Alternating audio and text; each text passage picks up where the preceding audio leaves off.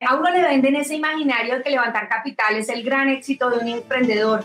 Y yo pienso que realmente el gran éxito del emprendedor es demostrar que no necesita la plata externa para que su negocio funcione y levantarla para crecerlo y para multiplicarlo.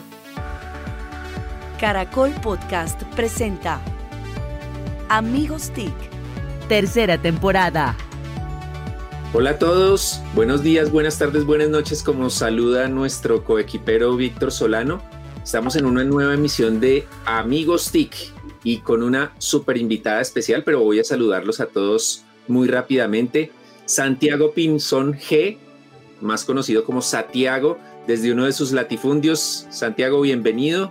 Abajo los fake news, aquí tratando de estar en la Colombia profunda conectada. Buenos días, buenas tardes, buenas noches a todos.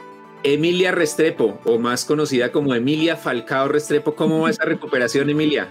Muy bien, ya sin muletas, aprendiendo a caminar otra vez, pero muy, muy bien. Buenos días, buenas tardes, buenas noches a todos. Esperamos que muy pronto ya vuelvas a hacer muchos goles. Jole Restrepo, o más conocido como Jorge Coma PhD. Jorge, bienvenido. Muchas gracias y muy emocionado con la invitada que tenemos hoy. Bueno, yo nunca me presento, Mauricio Jaramil y Rosario B. Casas. Bienvenida, Rosario. Muchas gracias por esta invitación.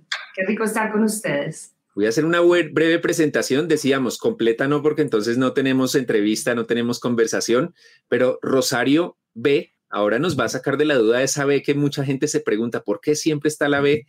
Eh, es cofundadora y CEO de XR Américas, también cofundadora de BC Partners Tech y es una empresaria colombiana con más de siete años de experiencia en plataformas de datos, en tecnología, con dos décadas en roles ejecutivos, es experta y programadora de computación espacial. Obviamente está en esa ola de mujeres TIC y de mujeres que promueven la inclusión y la participación femenina en estos campos, pero además con el ejemplo y haciendo cosas. Y bueno, en temas de computación espacial, de realidad aumentada, realidad virtual, inteligencia artificial, pues está en la jugada creando cosas. Así que, Rosario, súper resumido, quite una cantidad de premios y de reconocimientos, pero pues para nuestra audiencia, seguramente que ya eres conocida y además lo mejor, lo que nos vas a compartir en Amigos TIC. Así que bienvenida. Bueno, muchísimas gracias, muchas, muchas gracias. Simplemente gozándome ser nerd Rosario, Rosario, esa es como una palabra que, que Víctor, que no está seguramente conoció. Los, los jóvenes hablamos de geek. Entonces hay que explicarle a él qué, qué traduce en él, porque seguramente cuando diga esto... Santiago con los taches arriba. Ya se me con la edad de Rosario. yo creo que hay un... Ah, sí, pero yo creo que hay un pequeño, un pequeño giro entre las dos cosas, ¿no? porque el geek nació con la tecnología, los nerds no necesariamente tuvimos tecnología desde el inicio pero éramos locos estudiosos de siempre. Pero, yo digo que así como era el desquite de los nerds, ahora es el desquite de los geeks. Claro. De acuerdo, de acuerdo. Pues saben, mi mamá trataba de que yo faltara al colegio de vez en cuando, porque era tan cuadriculada y tan obsesiva con el estudio que me decía, pierde un año que eso nadie te lo nota. Claro, no lo perdí, pero... Oye, Rosario, pero yo voy a hacer aquí el desorden, yo sí quiero arrancar y quiero arrancar como mujer contigo y es como de verdad una de las grandes cosas que tenemos hoy en nuestro género es que las mujeres no nos sentimos capaces o no nos sentimos que podemos hacer parte de este mundo de la tecnología y de la ciencia Cuéntanos un poco ese origen tuyo. Tú eres fuente de inspiración, de ejemplo. Nada me gustaría más que muchas niñas oigan este podcast y, puedan saber cómo una mujer que está, ha llegado donde ha llegado en la tecnología, cuáles fueron sus inicios. Bueno, yo arranqué soñando con ser presidente de Colombia. Cuando era chiquita, ese era mi sueño, esa era mi obsesión, tanto que tengo por ahí fiestas de cumpleaños en que mi abuela me hizo carteles de como si fuera una campaña presidencial, porque lo que me importaba era ver un mejor país. La verdad, esa era mi preocupación de fondo y sigue siendo el tema de ver un mejor mundo. En el camino, trabajo muchos años en temas de anticorrupción, obviamente en ese momento usando la tecnología para solucionar para alcanzar más gente. En su momento montamos una red que tuvo 45 mil personas conectadas en lucha contra la corrupción en Colombia. Eso se llamaba Colombiemos y fue como mi primer punto en el que me di cuenta que la tecnología sí permite hacer que las soluciones lleguen más lejos. Esto era pre-Facebook. Entonces, cuando hablábamos de una red de ciudadanos digitales, eso era una cosa como que la gente no entendía, bueno, ¿y esto cómo? Eh, pero existió y fue colombiana. Luego seguí trabajando en lo público, fui, trabajé con Lina de Uribe y al recorrer país y al ver que el país empezaba a cambiar números y cifras y mejorar, me di cuenta de la importancia del rol del sector privado. Y dije, tal vez el camino que prefiero es el del sector privado. Yo siempre he sido como de hacer que las cosas pasen y de ejecutar. Y decidí dar el brinco, hice un MBA y me preparé y brinqué al sector privado, Busy Partners en sus inicios para atraer inversión directa a Colombia y aterrizamos muchas empresas. Como buena nerd, el gusto por aprender y cada vez que llegaba una industria, una empresa, una industria distinta, pues se me hacía agua la boca por, por aprender de esa industria. Y y obviamente un poco también retándome a mí misma, porque, porque al final era como el, vamos a mostrar que esto también podemos aprender, pero vamos a hacer que estos que deciden que Colombia es el lugar para aterrizar, nunca se arrepientan de haberlo hecho. Y esa era un poco mi obsesión. Y finalmente, en el año 2013, llega una empresa de Silicon Valley que estaba haciendo temas bien chéveres de inteligencia artificial en ese momento y reconocimiento de patrones para temas de ciudades inteligentes Llega a Colombia, llegan a mi empresa para hacer una fusión con una empresa colombiana que estaban adquiriendo y así es como realmente termino cercana al mundo de las tecnologías exponenciales. Más o menos seis meses después me ofrecen ser su CEO, o. Sea que entro al mundo de la tecnología de, verdad de la manera más atípica del planeta. Estoy ahí, me enamoro profundamente del poder de las tecnologías exponenciales, me vuelvo una obsesiva, pero yo no tengo background técnico, sí me fascinaban los números, la matemática, entonces eso de alguna manera me facilitaba algunas cosas, la lógica eh, matemática, y de ahí decido aprender a programar. A mi esposo lo trasladan a trabajar a Nueva York, yo me sacrifico horriblemente y me voy con él. y entonces ahí es donde decido moverme y encuentro el mundo de realidades inmersivas, en ese momento video 360 grados apenas. Y de ahí empiezo en una ciudad que Nueva York decide, por decisión propia como ciudad, invertir un monto inmenso en el tema de realidades inmersivas y decide que va a ser el gran jugador en el mundo. Y estar en la mitad de ese ecosistema, ser parte de los laboratorios en NYU, del laboratorio de Ken Perlin eh, de Future Realities, en R Labs, en Navy Yards. ser parte de eso nos permite empezar a crecer más rápido, obviamente, y hacer más cosas que si hubiéramos crecido solitos y hubiéramos hecho solos. Y ya, y aprender todos los días, y así es como llego a esto, y al final tratar, buscar ser los mejores, buscar estar en la frontera, pero no solo por nosotros, sino por todo ese talento latino que a veces no sabe cómo abrir las puertas y bueno, si ya las abrimos, que entremos todos por ahí. De acuerdo. Creo que viendo ese recorrido ya entiende uno por qué de manera muy significativa y creo que es importante mencionarlo acá nuevamente, Rosario acaba de ser identificada como una de las top eh, mujeres en el mundo, no solo Latinoamérica, sino en el mundo, por una análisis, una identificación que hizo Nasdaq de mujeres que están eh, haciendo la disrupción, logrando, liderando la disrupción en sus industrias. Para nosotros como colombianos, motivo de orgullo, eso lo comentamos en redes sociales y, y es un placer tenerte acá porque lo que decía Emilia es clave. Es la inspiración y la aspiración que te queremos para muchas niñas, futuras mujeres, candidatas presidenciales, si le siguen la línea Rosario, o puede ser ministras TIC o científicas o PhDs como Jole, que es el único PhD acá que es el gran cerebro, aparte de José Carlos, que es la gran cabeza en su momento.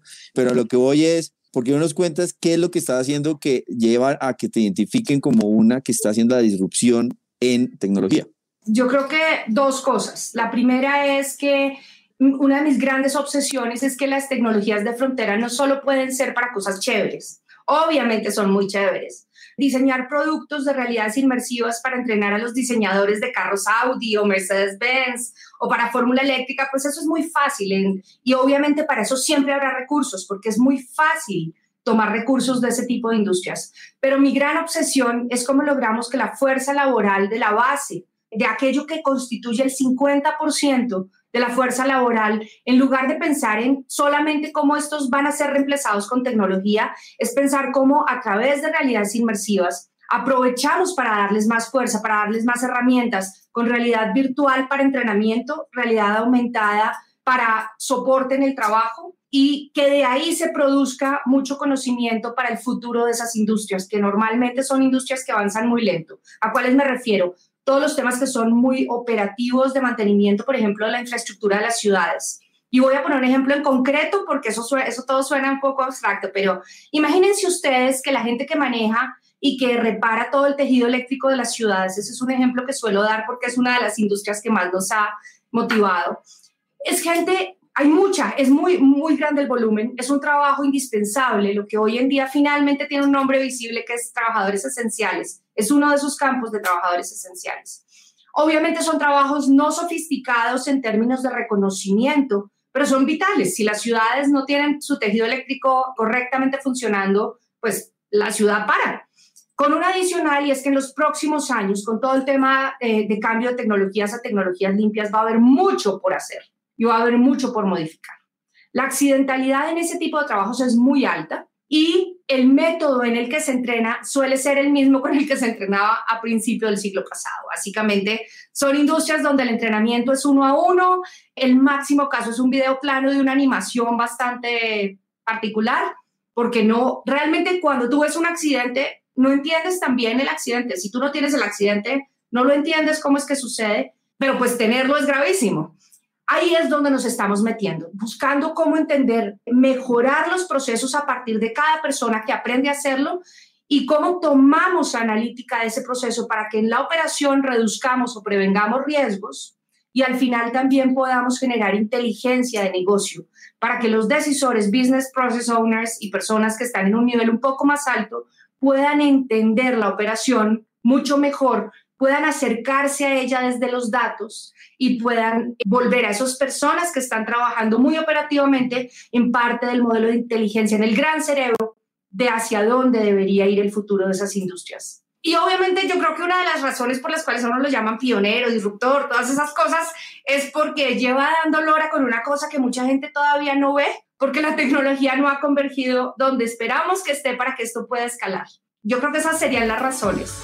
Rosario, ¿hacia dónde va la tecnología? Y esta tecnología inmersiva, porque uno, uno la ha visto mucho, como vos decís, en entretenimiento, en capacitación, algo en marketing, pero ¿hacia dónde va? Y digamos, de, de todas estas tecnologías inmersivas, realidad virtual, realidades mixtas, vos hacia dónde ves el, la industria y el desarrollo. Además, porque tengo cierta sensación que, que como que hubo un pico en el que salieron todas las marcas grandes con sus gafas, como que nos pensábamos que todos íbamos a tener esas gafas en la casa y eso no ha pasado. Entonces, ¿hacia dónde va ese tema? Me fascina tu pregunta y voy a arrancar desde el dónde estamos, porque pues para quienes no están tan al día en esto, de pronto es una buena cosa. Evidentemente, esta industria ha tenido mucho del, del hardware porque es necesario.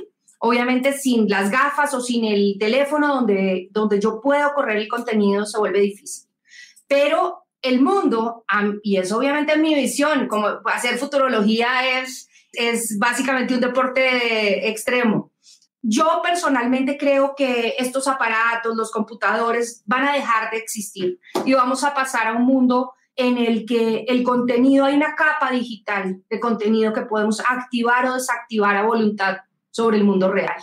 ¿Qué significa esto? Que va a haber dispositivos muy livianos, va a haber lentes de contacto, ya hay, de hecho, eh, empresas desarrollando que están haciendo cosas maravillosas en este sentido y creo que también lo que llamamos hoy realidad virtual, realidad aumentada, realidad mixta, va a converger hacia el punto de la computación espacial. ¿Dónde están los grandes retos en este momento? El primer reto se llama óptica. Todos los aparatos y el tamaño de los dispositivos y el, la capacidad de procesamiento, volverla sencilla, volverla elemental y volverla unas gafas sencillas. Yo publico mucho cosas que ensayo que están en un prototipo o, en, eh, o, ya en desarrollo. Yo le he puesto mucho, por ejemplo, North Bifocals sacó unas gafas muy normales, parecen, ¿cómo es que se llama esta película? Ahora se me olvidó, la de que se ponen las gafas unos espías y y ven el mundo, ven una capa digital. Yo creo que hacia allá vamos, porque nuestra mente funciona en 360 grados, es lo natural para nosotros. El tema de estarnos viendo en una pantalla plana entre nosotros es raro, de hecho para el cerebro, no es lo nativo. Ver un aparatico cuadrado de vidrio al cual miramos y hacemos, eso tampoco es nativo. yo creo definitivamente que vamos hacia un mundo de capa digital que se activa a partir de eh, interacciones con, bueno, sensores, todo el tema de sensores y robótica, y con todo el tema, obviamente, de computación, de, reconocimiento eh, de imagen. Sí, un poco el cómo, nuestros, cómo los computadores, las pantallas, los dispositivos, los sensores empiezan a reconocer mejor el mundo cada día. En eso hay muchos trabajando y de hecho Google tiene una, un laboratorio trabajando en una cosa bien chévere y es el mundo como interfaz. Y es como empieza a reconocer que cuando yo me pongo aquí y hago así es como si le estuviera dando cuerda a un reloj, como cuando yo hago distintos movimientos. Eso requiere mucho trabajo. Creo que uno de los puntos claves de convergencia va a ser la llegada del 5G, definitivamente por, por ancho de banda, por capacidad de procesamiento, por, por disminución de la latencia pero también la pandemia sirvió mucho para acelerar la comprensión sobre la importancia de lo remoto, de lo que yo llamo la teletransportación virtual, porque al final muchos decisores entendieron que no tienen que estar en el sitio verdadero para que las cosas pasen, pero al mismo tiempo nos trajo muchos retos porque la industria no estaba tan lista. Sin embargo, en términos de los frameworks que usamos en la industria, en términos de los grandes jugadores que están invirtiendo, haciendo. Es un momento en el que empezó a haber muchas fusiones, muchas adquisiciones y en el que finalmente vieron el brinco que están dando los frameworks. Nos ha tocado tener, estar súper al día. Por ejemplo, Spark AI de Facebook, que es uno de los frameworks más eh, sencillos de utilizar y más rápidos, porque al final la aplica, no hay que construir una aplicación adicional a Facebook el 19 de abril va a dar un brinco a su siguiente generación y todo lo que uno ha hecho antes, si no lo retoca, lo perdimos. Eso es dificilísimo, que es una gran noticia de avance. Rosario, pregunta cortica relacionada con la de Jorge. Ese es el famoso hype cycle de Garner o el ciclo de sobreexpectación. En una palabra, ¿en qué momento de ese ciclo estamos? ¿Ya se pasó el pico y ya vamos en términos más realistas yo diría que estamos al final del pico, estamos empezando a aterrizar y adicionalmente estamos empezando a converger con la comprensión desde el mercado y el uso de soluciones específicas. Y en ese orden de ideas, si tú identificaras sectores, ¿cuáles serían los más, digamos, adecuados a dar ese siguiente paso para realmente empezar a cambiar su sector y que le llegue esto como parte de esa respuesta? agroindustria, salud, minería, o sea, ¿quién es el que realmente, aparte de los que uno puede pensar eh, obvios, cuáles deberían dar ese salto para sacarle al estadio? Yo creo que educación, sí o sí, es una de esas industrias donde esto puede hacer una gran diferencia. Pienso que el tema de mm, industrias con alto nivel de riesgo y alto nivel de exposición a riesgo en los entornos reales, entonces ahí podríamos decir minería, podríamos decir temas de, de construcción para los procesos de entrenamiento, especialmente todo aquel espacio donde tienes ya una gran cantidad, esas industrias que ya tienen una gran cantidad de sensores instalados, tienen un Internet de las cosas muy robusto, pero a veces eh, no le están sacando el jugo a sus datos, creo que hay una gran oportunidad. Y finalmente creo que también en todo aquello que tiene que ver con ciencias humanas, en términos de la interacción, eh, hay, por ejemplo, casos muy exitosos en temas de terapia o en temas de respuesta a estrés postraumático porque tú puedes hacer simulaciones de mundos reales, simulaciones de situaciones, preparación para situaciones de estrés, de tensión, de crisis y pues aprenderlas a manejar en tu casa sabiendo que la crisis no es la crisis real es bastante valioso. Entonces ahí, ahí hay unos campos. Ahora, creo que el campo de los videojuegos tiene un potencial todavía de crecimiento enorme. No sé si han visto Supernatural, que es una aplicación muy chévere. Creció inmensamente en la pandemia porque es un gimnasio a través de tus gafas, pero con, con en, en los lugares más maravillosos del mundo. Estás eh, haciendo esquí en la punta de una montaña, estás ese tipo de mezclas de mundos. Yo creo que es donde el mundo de la ficción y el mundo de la realidad se unen. Definitivamente no le apuesto, y aquí soy un poco contraria a varias corrientes, no le apuesto a los eventos entre avatars. No creo que eso genere confianza en las negociaciones, no creo que esa sea la manera correcta aunque hay varios creciendo en ese campo, pero creo que esos todavía están en el, empezando a subir el pico y van a llegar al pico. Yo no me sentiría cómoda haciendo negocios con un avatar realmente de largo plazo. Sí le apuesto a empresas como Spatial que están haciendo todo lo posible por convertir, convertir mi foto como humana real en un holograma, en, un, en una imagen, una réplica digital mía. Rosario, yo, complementaría y he visto gran potencial más allá de los videojuegos en el arte, porque hay unas exposiciones hermosísimas y yo creo que la pandemia también aceleró el tema, pero hay unas exposiciones y les recomiendo mucho la de Naciones Unidas de Mujer, que acaba, se acaba de lanzar una y de hecho son colombianos los que hicieron toda la curaduría y está muy, muy bonita. Y como esa, hay muchas experiencias de arte y creo que ahí va, hay todo un espectro por, por explorar. De hecho, si me permiten hacer acá una propaganda rápida, hay un fondo, yo soy parte de la junta directiva de un fondo eh, que da grants, que da recursos para creadores y luego les doy el link para que me ayuden a compartirlo, pero hay en este momento dinero específico, real, para proyectos que ya estén finalizados y necesiten exposición en el mundo. Rosario, tú hablabas ahora de algo en que coincido plenamente y es el tema de lo de la educación. Traigámoslo a Colombia un poco. Definitivamente creo que todavía estamos parados en modelos tradicionales y, y uno de los principales, digamos, problemas que tenemos es el tema cultural, que para mí es un abordaje más desde el miedo que cualquier otra cosa. ¿Cómo podemos ayudar a que no solamente colegios, universidades, sino en general, incluso las empresas, las organizaciones, eh, den este brinco y, y, dejen al lado sus temores y realmente vean en esto una oportunidad de crecimiento a nivel país, pero también para sus propios negocios. Y lo veo desde cosas tan sencillas como el abordaje a la analítica, ¿no? Le tienen miedo todavía a tomar decisiones y yo les digo, pero es que no es que van a tomar las decisiones por ustedes, que las va a tomar mejor informado, con mejores argumentos. Pero ¿cómo podemos hacer para cambiar eso y que realmente toda esta tecnología la pongamos en servicio de la educación? Bueno, es que nuestro cerebro está cableado para que lo desconocido nos asuste y nos frene y nos congele. Entonces, de por sí tenemos, eso es un reto, ¿no? Eso es el primer tema, nos toca pasarlo de aquí, de lo instintivo aquí a lo prefrontal racional, eh, para lograr que sea con intención que lo ejecutamos. Entonces, en la educación, yo creo que el primer paso son los docentes.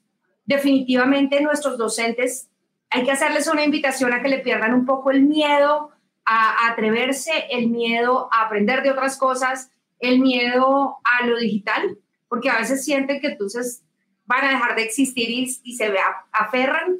Y en las organizaciones, yo creo que el valor que estas tecnologías empiezan a dar, si no le brincamos encima, hay, hay que aprovechar el miedo al revés. Y es, si no, si no brincamos, nos vamos a quedar atrás. Y es un miedo real. No podemos quedarnos atrás. Como país hemos hecho un esfuerzo inmenso en los últimos años.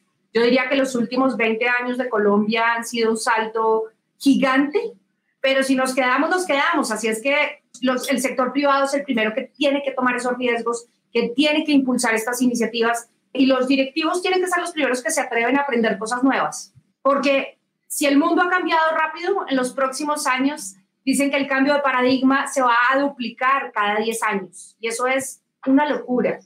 Maravillosa, pero hay que saberla aprovechar. Rosario, cuando hablamos de vamos a lograr que muchas mujeres estén en el mundo de la tecnología, vamos a lograr que los colombianos en general demos el salto, pensamos siempre en los niños y, es, y está muy bien, pero y no entro a matonear por la edad porque eso ya lo hizo Santiago, pero tú, empezaste, contabas y empezaste en este mundo TIC 15 años después de haber iniciado tu vida profesional. Un poco más, creo que pero ese, sí. Creo que ese es un súper ejemplo para quienes dicen, no, yo ya me enfoqué por este lado, yo ya no, yo ya con tecnología no tengo nada que ver. ¿Cómo fue esa transición? ¿Fue muy rápida? ¿Fue difícil? ¿O entraste en un mundo y con lo nerd que eres fue facilísimo? Pero ahí me gustaría un mensaje para esas personas que dicen, no, yo ya no fui, yo ya no pude, yo ya soy tradicional y pues sí, me adapto, aprendo, pero no puedo ir más allá. Bueno, yo no fue fácil, evidentemente yo soy muy nerd y eso facilita que me guste mucho aprender. O sea, a mí no es sino que me digan, yo en una conversación oigo algo de lo cual no sé y salgo a curiosear qué es eso. Y eso es un tema cultural que posiblemente fue creado por mi mamá y mi abuela, una educación en la que, en la que las dos fueron bastante motivadoras al gusto por aprender y un colegio que era obsesivo porque aprender era lo máximo que existía en la vida. Eso fue lo primero. Lo segundo evidentemente contar con apoyo de otra gente, contar con apoyo de otras organizaciones. Yo primero intenté aprender a programar sola, arranqué de la manera más sencilla, la hora de código. Uno debería hacer que en todas las organizaciones todo el mundo se atreviera a hacerla, ¿sí? Y por ahí arranqué y luego traté de empezar sola con Java ah, no, primero arranqué con Python, quise aprender con Python y la verdad me costó mucho trabajo la rutina de cómo aprender porque no, nunca había hecho nada de programación como tal realmente. Entonces apliqué a una beca de Google, me la gané y esa primera beca pues tenía el reto de que si quedaba en el 10% top me ganaba la segunda y entonces pues obviamente yo soy de retos y me gané la segunda y ahí fue cuando eh, me, eh, aprendí Java y aprendí cómo estudiar tecnología, cómo aprender a programar, cómo aprender. Y obviamente no es porque yo vaya a ser la programadora estrella, no lo voy a hacer porque me arranqué chiquita y tiene uno muchos bugs y posiblemente tampoco es donde más sumo, pero definitivamente sí es uno de los espacios donde más me gozo el tiempo. Descubrí un área que tristemente no había descubierto. Entonces, concluyendo para la pregunta que me haces, primero, arriesgarse arriesgarse, uno puede ser lo exitoso que sea, lo maravilloso, tener la historia que sea, pero como el mundo va a avanzar tan rápido, no estamos exentos de tener que aprender nuevas cosas y está bien empezar de ceros. Yo compartí mucho de esas primeras tareas de programación que para los duros de tecnología suenan a esta voz está escribiendo uno más uno en, en el tablero público, ¿cómo lo va a mostrar? Así nos va a tocar el mundo, porque esto va a cambiar tan rápido que todos vamos a tener que aprender y la expectativa de vida está creciendo mucho. Entonces, todos vamos a tener que aprender cosas nuevas desde ceros. Entonces, ser ejemplo en las organizaciones también es bueno. Y lo segundo, disciplina, un plan de estudio. Yo aquí tengo mi plan de estudio del año. Este año estoy fortaleciéndome en Python, estoy fortaleciéndome en, en C Sharp, porque para, para realidades inmersivas me toca. Bueno, tenemos a, desde cualquier lugar del planeta a Santiago Pinzón con su ojo al dato. Bueno, ojo al dato, ojo al dato. Un estudio reciente de la Organización Mundial del Trabajo indica que a Q2 del 2020, es decir, en plena pandemia, y que no hemos salido de ella, pero eh, obviamente está en pleno desarrollo, 557 millones de personas trabajaban en casa. Y eso fue un salto cuántico, un salto evidente de cómo lo que está compartiendo Rosario este, están generando unos cambios estructurales, unos cambios que están generando toda una nueva sociedad. Y en esa encuesta de 31 países, 557 millones de personas trabajaban ya en casa a Q2 del 2020. Claramente esto va a seguir, el modelo híbrido va a seguir y lo que pasa es que Colombia tiene que avanzar precisamente en ese trabajo remoto, no solo teletrabajo, no solo trabajo en casa, sino en el concepto de trabajo remoto, porque claramente lo que va a ocurrir es que vamos a construir una nueva sociedad y un nuevo desarrollo. 557 millones es el dato que en el 2020 ya trabajaban en casa en Q2 para todos los efectos. Así breve. Eh, como, como me la estaba montando Rosario, me extendí. Muy bien. Pero, aprovecho para decir que, no estoy solo. Este ¿Ah? es un tema que amerita cualquier extensión. claro, claro. Y creo que va de la mano sobre esto y es eh, tú siendo ejemplo de, de, cómo pues cambiar la mentalidad, aprender a desaprender, pues lo están haciendo las organizaciones y es que si no asimilamos que trabajo remoto es algo que la gente va a querer seguir haciendo y vamos a tener una barrera regulatoria y normativa porque somos del siglo XX, pero queremos vivir en el siglo XXI, pues ahí es donde está ese trabajo. Entonces, aún con el bullying de Jole, era importante compartir el dato. Arriba rating, arriba el dato. Rosario, me gustaría ir a, tu rol como emprendedora y que nos contes un poco esa historia, hace cuánto arrancaste, si has tenido inversión, cuántas personas hacen parte de tu equipo, como para tener un contexto de vos como emprendedora. Bueno, me voy a devolver a cuando empezamos Busy Partners, de hecho fue bien chévere porque lo que hicimos por mucho rato era básicamente aterrizar inversión directa en Colombia, buscarle fondos a otros, ayudar a levantar capital y pues he de confesar que cuando ya ya se trata de lo mío, siempre he tratado de hacer primero bootstrapping y lograr tener, crecer el negocio por nosotros mismos. A uno le venden ese imaginario de que levantar capital es el gran éxito de un emprendedor. Y yo pienso que, que realmente el gran éxito del emprendedor es demostrar que no necesita la plata externa para que su negocio funcione y levantarla para crecerlo y para multiplicarlo, es como esa etapa distinta. Entonces, en Exar Américas no hemos llegado a ese punto todavía porque obviamente la tecnología no escala a tal nivel. Desafortunadamente todavía nos falta para lo que yo me sueño que va a ser nuestro producto final. Digo, nuestro producto nunca va a ser final, pero nuestro producto que escala nos faltan unos 10 meses, básicamente. Creo que a partir de ahí ya puede uno, ya podemos crecerlo. ¿cuántas personas somos? Hoy en día somos muchos menos que hace un año y medio y básicamente por muchas razones, por la primera de ellas porque, bueno, no muchos menos, pero eh, éramos, éramos 10 personas, ahorita somos 6 personas y básicamente porque con toda la crisis de la pandemia el tema comercial se nos frenó y decidimos concentrar el equipo en el equipo técnico. Entonces hoy todos los que estamos somos el equipo técnico y pues obvio, como a muchos nos tocó una parte dura y no hay nada que hacer, esa es la realidad y como dicen, si tienes limones, pues haz limonada. Y pues, si no, como dicen, o haz margarita, ¿no? Entonces, y lo otro es, tenemos muchas alianzas, trabajamos de la mano con otras organizaciones y con otras empresas. Eso es lo que tratamos también de crecer en el ecosistema, pues la posibilidad de apoyarnos. Los proyectos los hacemos conjuntamente, pero este año especialmente nos hemos enfocado en el software. Dejamos de producir contenido, digamos, desde el inicio de la pandemia dejamos de producir contenido y nos concentramos solo en el software, que es nuestro corazón, y empezamos a buscar aliados que hagan contenidos que sean empalmables con nuestra solución. Sí, eso nos hace más chiquitos, pero al final yo creo que nos permite tener más impacto para que cada uno se dedique a lo que mejor sabe hacer. Y en BC Partners hoy en día, cuando la pandemia empezó, claro, yo divido mi tiempo en dos, dos mundos, ¿no? Entre el, entre el mundo de la frontera, que está construyendo lo de pasado mañana, y el mundo del ayudar a que nadie se quede atrás. Easy Partners en los últimos años se convirtió en una empresa de consultoría en transformación digital y especialmente cuando la pandemia empezó, teníamos una particularidad de que mi esposo también estaba brincando a trabajar en la empresa, cosa que ha sido lo máximo que me ha podido pasar.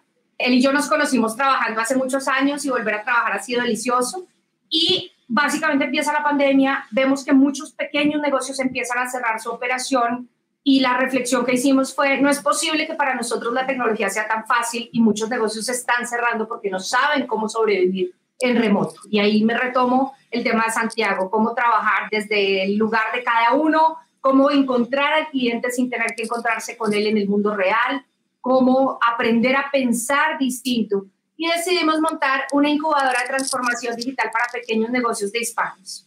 Inicialmente, en la primera cohorte que la hicimos, nosotros somos de mentalidad ágil y design thinking, entonces lo hicimos prototipado rápido. En dos meses montamos la incubadora, una red de más de 50 mentores fenomenales y arrancamos esa primera cohorte. Tuvo empresas en Colombia y en la zona triestatal en Nueva York, New Jersey, Connecticut.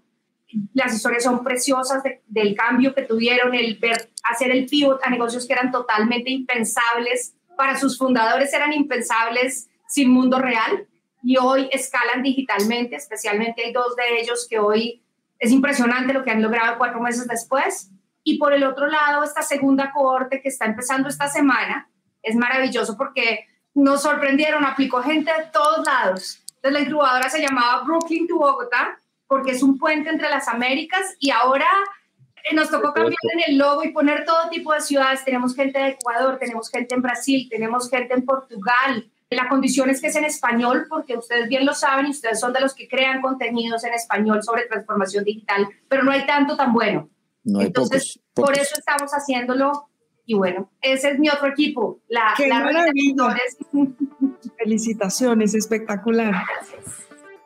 Con todo lo que estás hablando de ecosistema, lo que estás hablando de, de pymes, de lo que está pasando, ¿Cómo está ese talento? ¿Cómo logramos formar y hacer ese, ese match de talento? Porque pues claramente necesitamos ese talento para hacer todas estas bellezas. Tú lideras con una pasión que seguramente este va a ser uno de los podcasts más oídos porque jalará mucha de lo que queremos y es romper la cabeza pero ¿cómo hacemos para que tengamos más talento y formar ese talento adecuado? Bueno, yo creo que el talento se está formando. A mí me encanta el talento latino y el colombiano una cosa y es que a veces somos capaces de solucionar y hacer más con menos. Y creo que eso es, eso es un diferenciador que tenemos que aprovechar. O sea, tenemos que saber que somos una maravilla, no tenemos que aspirar a tener los millones de dólares para hacer algo. Sabemos hacer con recursos limitados y eso es una ventaja que a veces no nos damos cuenta que tenemos y es fenomenal como ventaja.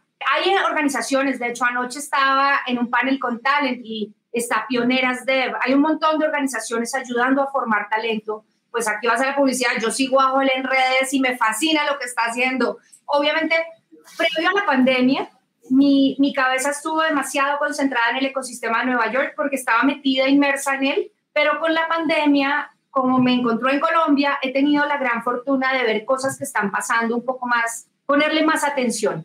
Y definitivamente hay mucha gente haciendo cosas buenas en formación. ¿Dónde viene el siguiente punto?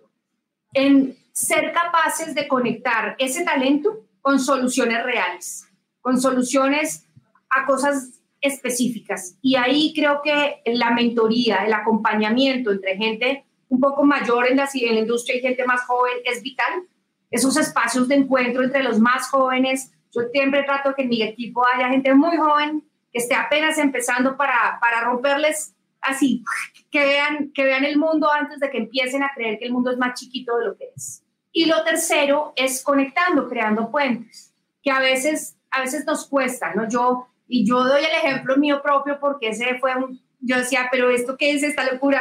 La primera vez que me invitaron a participar, eh, bueno, Ken Perlin, Ken Perlin es uno de esos genios en el mundo de la tecnología que sí es jovencito, sigue vivo, está ahí y tiene un laboratorio en NYU, en, en Current, en la escuela de matemáticas y básicamente él decidió hace cinco años crear una especie de grupo de emprendedores que iban todos los jueves a su laboratorio a trabajar de la mano con sus estudiantes de doctorado, que eran los que estaban en el laboratorio. Eso fue espectacular en términos de dinámica. Fui muy afortunada de ser invitada a eso y obviamente en el nacimiento de la industria pues estar con la gente que está haciendo su doctorado sobre estos temas era una oportunidad inmensa. ¿Qué sucedió? La primera reunión empiezan y dicen, bueno, ahora cada uno cuente cómo está haciendo las cosas. Yo decía, yo voy a contarles mis secretos acá. O sea, de verdad, esto va a copiar todo, esto va a ser terrible. Y ese cambio de mentalidad que a mí misma me costó mucho trabajo. O sea, yo nací, crecí mi vida profesional en Colombia y la verdad es que aquí tenemos motivos, obviamente, porque la historia nos trae a muchas cosas que han sido complejas pero esa mentalidad restrictiva, que es que hay que restringir para que no suceda, hay que prohibir para que no corramos riesgos, hay que, no podemos darle la información a nadie para que no nos la quiten, es una cosa que nos tenemos que quitar de la cabeza. Obviamente eso tiene las dos caras de la moneda, ¿no? Y es la corresponsabilidad del deber de cumplir con esa confianza, porque el valor de la confianza es una cosa que en Colombia no hemos construido y que el día que lo tengamos vamos a crecer infinitamente. Sí, ese Creo que ese es el mayor reto para esos programadores, saber trabajar en equipo, saber colaborar con C mayúscula. Pasa que él me colabora es a mí, cuando es el, el dos lados de esa construcción conjunta. Y a mí me cambió la cabeza ese espacio, he de confesarlo. Cada ocho días llevamos cuatro años encontrándonos todos los jueves y yo me sabía exactamente todos los secretos de mi competencia, pero yo no los iba. Por el contrario, en esas sesiones lo que yo hacía era haber pensado cómo más puede fortalecer su producto. Y lo mismo recibí de los demás. Entonces creo, creo que esa cultura, a veces pienso, ¿cómo más lo hacemos? Es, no es tan fácil, ¿no?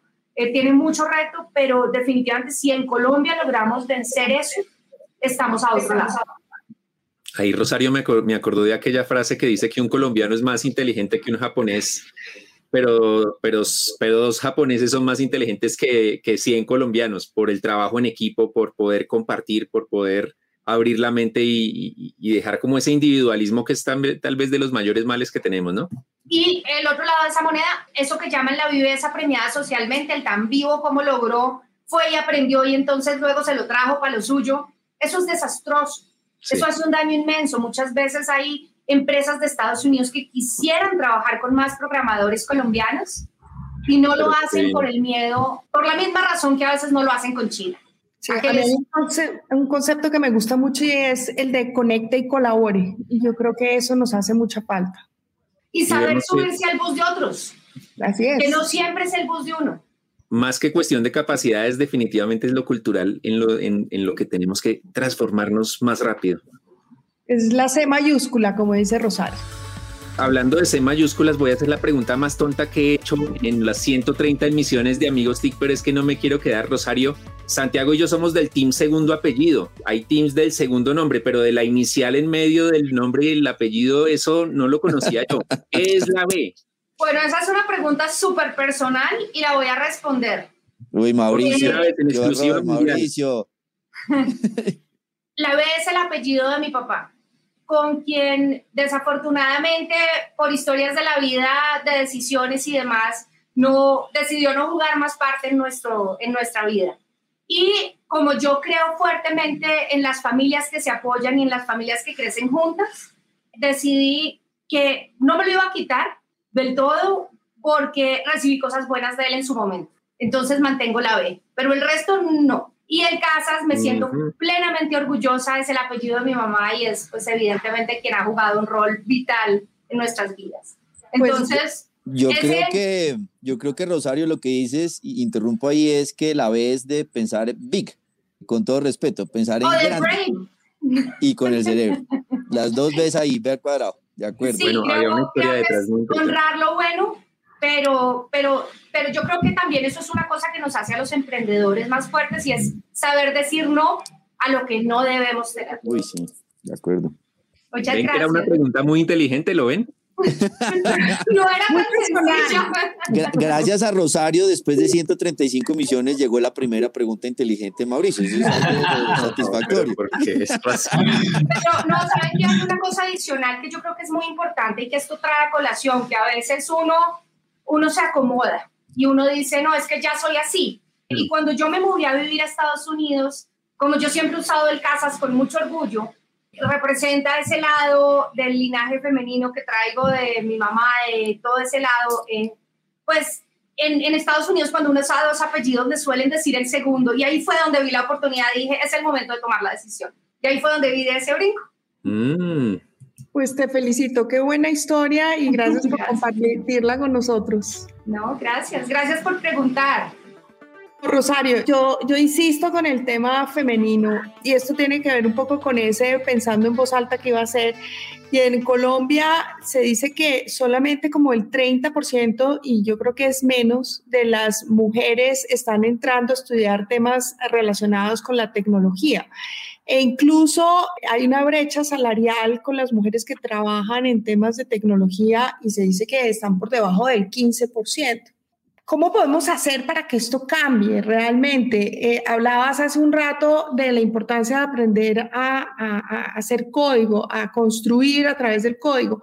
¿Cómo podemos hacer que esto suceda desde los colegios? Vuelvo en pato con el tema de la educación porque yo no creo que esto es un tema de las universidades, yo no creo, yo creo que esto es algo que tiene que nacer que desde chiquitos nos muestren que las mujeres también podemos ser lo que tú quieras. Tú arrancaste diciendo algo que me dio hasta risa porque te confieso que yo también, yo también quería ser presidente de este país tú te encontraste con algo maravilloso que fue con tu mamá y tu abuela que contabas que hicieron estas carteleras y las pancartas y te motivaron, pero eso no es lo común. Lo común es que te digan, sí, mi hijita, está bien, usted algún día va a ser presidente, pero eso no va a pasar. Entonces, ¿qué, ¿qué, podemos hacer para cambiar esto, que es un tema cultural, pero que está tremendamente arraigado aún en, nuestros, en nuestras casas y en nuestra vida? Bueno, yo creo que definitivamente el tener role models, el tener ejemplos a seguir visibles, de carne y hueso, reales, que sí existen, que no son como por allá esos sueños que son diferentes a uno, sino personas que se parecen a uno, es supremamente importante. Entonces, pues yo personalmente le dedico tiempo, eh, mi tiempo libre, que no es demasiado, pero que trato que rinda mucho, lo dedico a comunidades de programadoras jóvenes, a niñas. Eh, hay organizaciones especialmente por ejemplo, estando en la prepandemia, yo dedicaba tiempo a ir a un colegio en Astoria, en Queens, que se llama Hills, eh, y me iba y hacía trabajo con las niñas para que vieran que uno era de verdad y que sí se podía y que me pudieran preguntar lo que quisieran, que hiciéramos juntas aplicaciones, cosas, ahí trabajamos temas de realidad virtual siempre. Esa cercanía, crear ese puente, muchas veces los colegios, y definitivamente creo que se forma en la niñez, los colegios y las directivas, las personas que han llegado a ciertos roles no se tocan, nunca se encuentran, a menos de que sea la mamá de uno, o sea, la persona que uno tiene cerquita. Entonces, crear esos puentes yo creo que es muy importante y creo que ahora en remoto es mucho más fácil. Yo he estado, gracias a la pandemia, he estado muy cerca de una organización en Chile, a una en Ecuador de niñas, de colegios, a las que quieren ver, quieren hablar con uno, quieren encontrarse, etc. Lo segundo ahí mismo es pues claro, yo tuve una mamá y una abuela que me dijeron que todo era posible y yo me creía el cuento, ¿cierto? O sea, yo no tuve el limitante, pero hay un tema que es la cultura, eh, yo soy, de hecho yo soy defensora de ese tema y hago los talleres y demás de I Am Remarkable, y es la cultura de autopromoción, y de hacer que la gente, premiar que la gente cuente sus logros, sus capacidades, sus sueños y apoyarlos, porque muchas veces cuando alguien nos cuenta y soy buenísima y no sé qué decimos, ay, qué cansancio, y hasta ahí llegó la posibilidad de visibilidad, ¿sí? A mí, yo llevo tres años siendo facilitadora de esos talleres y sin embargo a veces cuando dicen lo de uno, uno dice como, qué oso, acaban a creer que estoy dando pereque y lora, pero, pero es porque no existe una cultura de autopromoción, de ver bien visto ese espacio de autopromoción. Y hay mujeres maravillosas en las organizaciones, hay jóvenes maravillosas en las universidades, en los colegios, pero a veces esa, esa falta de cultura de poder promover que eres buena, que eres inteligente, que te gusta aprender, etcétera, como no se puede contar, entonces prefieres no levantar la mano para preguntar, prefieres no decir, prefieres no, y eso es una cosa que construimos entre todos, ¿no? Entonces, creo que hay, que hay que crecer esa cultura de autopromoción como positiva, el alegrarse igual por contar que otra persona tuvo el logro, el hacerle ruido a esos ejemplos en todas las regiones, porque esos son los ejemplos que nuestras niñas y nuestros niños están viendo. Rosario, aquí ya me van a regañar, pero ¿cuáles son los libros que tú recomiendas para dar ese salto y decir, yo no he estado bien en tecnología, no he aprendido de tecnología, no me he metido porque me da miedo? ¿Qué debería hacer uno para eso? Entonces, ¿qué libros de tecnologías emergentes o cuál es tu top 3 de libros que consideres que debería alguien leer si está metido en el plan de transformación digital? ¿Qué recomiendas?